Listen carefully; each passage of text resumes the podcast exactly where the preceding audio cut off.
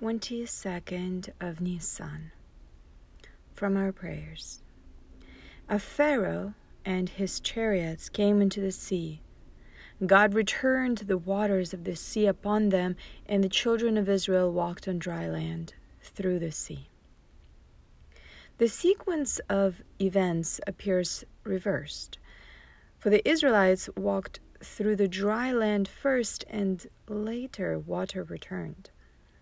One of the Hasidic masters pointed out that for the person who sincerely believes that God maintains continuous control of the universe even when he operates it through natural laws, for this person, miracles and natural phenomena are identical. Both are actions of God.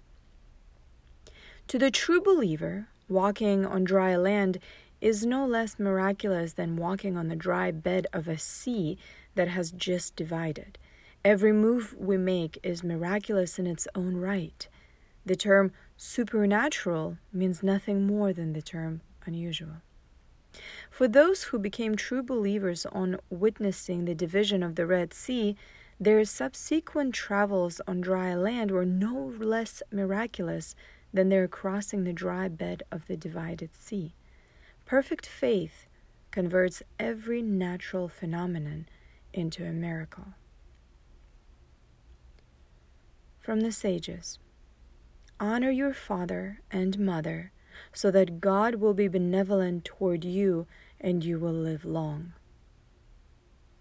Rabbi Schmelke of Nikolsburg would preface the performance of every mitzvah by studying the laws pertaining to that particular mitzvah.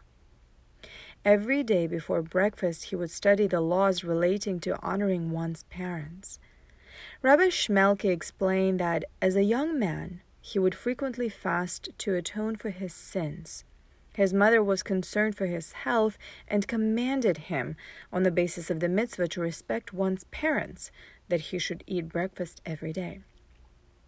Although Rabbi Schmelke preferred to fast, he did not wish to transgress his mother's instructions. Eating breakfast was thus out of respect for her wish and was therefore a mitzvah. That is why he prefaced breakfast with the study of the laws of parental respect.